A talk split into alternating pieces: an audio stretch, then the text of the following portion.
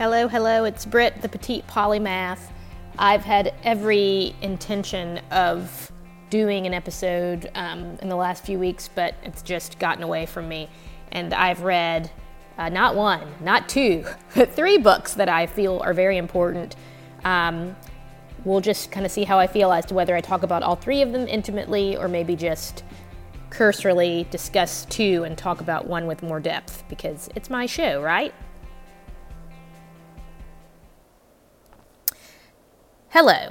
So it is um, almost the end of April, and I am going to talk today about the book Erasure by Percival Everett. It's a finalist for the Pulitzer Prize, written in 2001, and I just got to it in the last like month or so.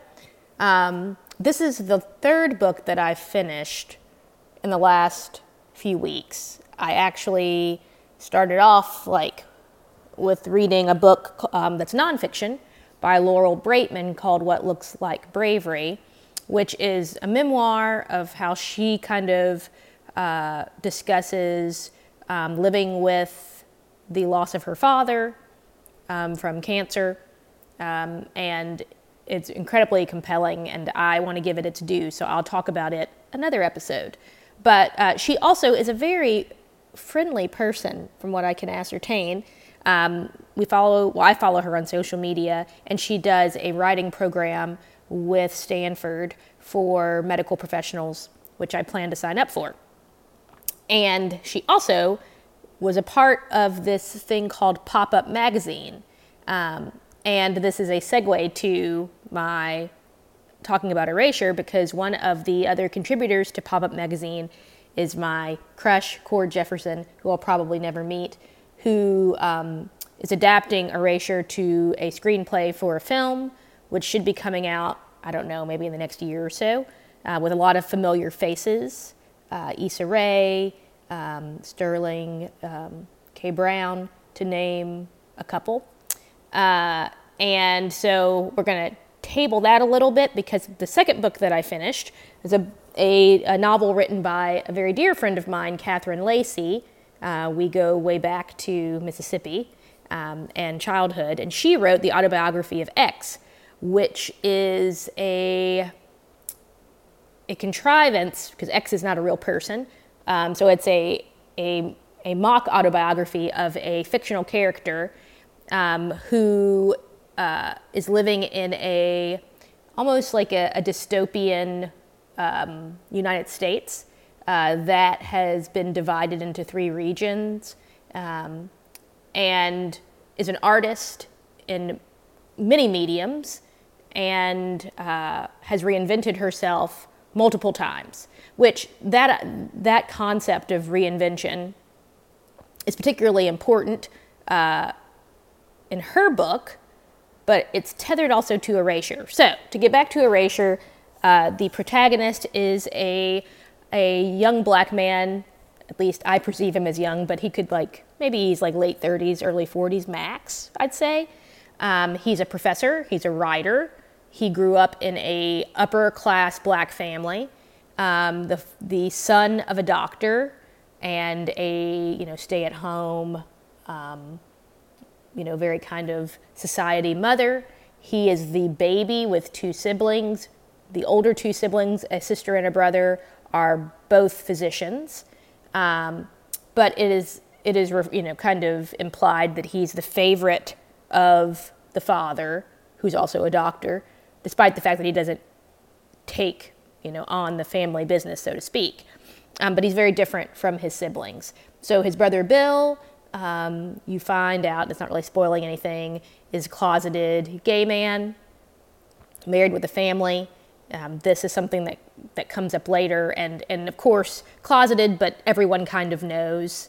And I think that the parents knowing uh, creates some tension, um, particularly between Bill and his father, since he's also the oldest boy. And then the sister Lisa, she's kind of one of these do gooder physicians. She works in uh, family planning and uh, women's health in the inner city of DC. And then you have Thelonious Ellison who goes by the name Monk. So people who love jazz know that Thelonious Monk, jazz musician. And then Ellison's a great name for this guy since Ralph Ellison, who wrote Invisible Man, um, which, you know, a well known book in, in literature, specifically black literature. And I think what stands out about this book um, and about the story it tells, it resonates with me in particular um, because Monk doesn't fit the stereotype of what people think a black artist is supposed to be doing. I would venture to say of what a black boy was supposed to be when he was growing up, and then what a black man is supposed to be now that he's an adult. He's incredibly cerebral. Um, he loves like Greek, ancient Greek literature. He's like well versed in Latin. Um, he loves, you know, film noir and and you know European um, indie deep cuts of music and film and literature. Uh, he's a classical music fan. Um, he's kind of awkward and nerdy, but but from what I can ascertain, he's probably attractive, and so I don't think people know what to do with him. And he's also relatively athletic. He has a love of fishing and nature, and he's really into woodworking and building things with his hands. And people don't seem to know what to do with this with this person. They've never known what to do with him, and he's always known he stood out uh, in ways that have made him very uncomfortable, actually, because to black people they feel like he's he thinks he's better, although he doesn't. He's he's acutely aware that he's not like doing all the things that like culturally he's expected to do. Um, and then white people also don't know what to do with him because they feel that he is um, putting on for them, when in fact he's just being himself. And they want a certain sort of blackness from him that he just can't offer up. Uh, so he's written lots of books. He hasn't done well with writing books. And he gets really pissed off about this because, in the midst of all this, and he's a struggling, you know, university professor, um, looking for tenure, uh, there is this ascending uh, author, a black woman, who writes um, in a way that he feels is very exploitive um, and reductive of the black American experience in particular. Um, it is, you know, every stereotype um, that is thrown at black people, like that all black Americans are urban, that all black Americans live below the poverty line, that all black Americans have drug issues and, um, and have multiple you know, sexual partners with children with each sexual partner, and there's violence, and they, they can't speak in, in, you know, in like your, your kind of socially acceptable English, right? This image that is that she just kind of writes this novel in that gets all this acclaim. And he is so frustrated because he sees it as selling out and he sees it as racist that his work is not quote unquote black enough, but the worst stereotype of what it means to be black in America gets lauded as the most authentic. Right, there's only one way to be black, and it's not the way that Monk is. And so, in a fit of just kind of frustration, he writes something that then has a, a life of its own. And I will leave that to you to read the book because the book is really great.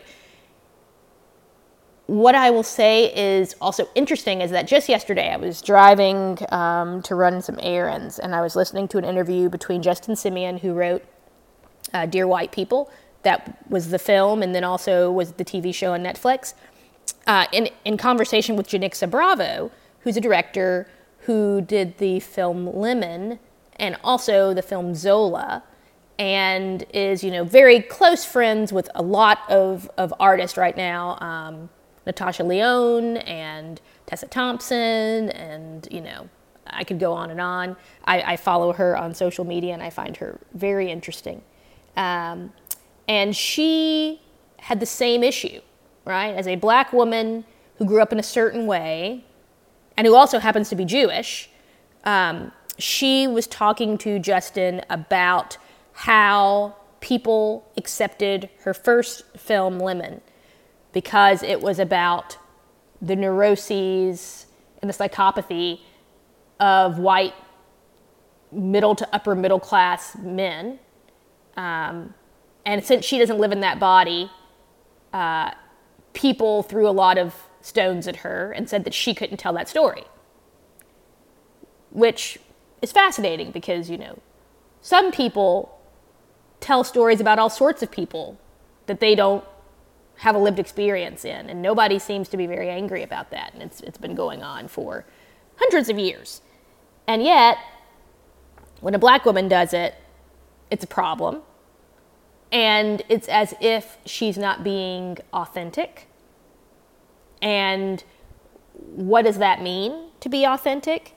And why can there only be one lived experience based on what someone's body looks like, right? Whether it's their gender or it's their ethnic makeup, you know, their socioeconomic status. And, uh, and I found that very compelling. Uh, I think it's something that I very much um, understand. Um, you know, I, I don't create art as a job, but I do know what it is like to look some sort of way in the world.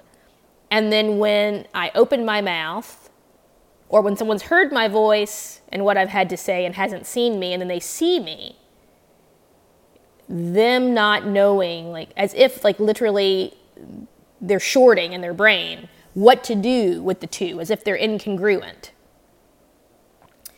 And uh, and it's a fascinating and also very sad phenomenon that there is no space for people to just be who they are and not fit a mold that other people have made for them. That's really what we get down to in erasure. And the ways that you sometimes uh, will compromise yourself to get by because the world wants a certain sort of you. You know, like you need to be sassy, you need to have attitude, you need to dance for me, you need to be good at sports, you need to have rhythm, you need to do all these things to fit the idea of who you are in my mind. And if you don't, then I don't know what to do with you and you make me uncomfortable. That's really what is at the heart of erasure. So I highly, highly recommend this book. I will be talking about the other two books uh, in the not so distant future. Um, so stay tuned.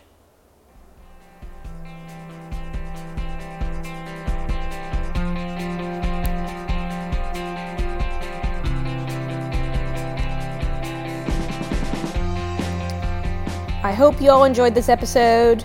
Um, if I had to say something I've been enjoying, I highly recommend Netflix's um, uh, what's it called series called Queen Maker. It is a Korean drama. It's awesome. Check it out if you like Korean dramas. And uh, if you are like those of us in Nashville with this beautiful weather, enjoy the spring. Bye.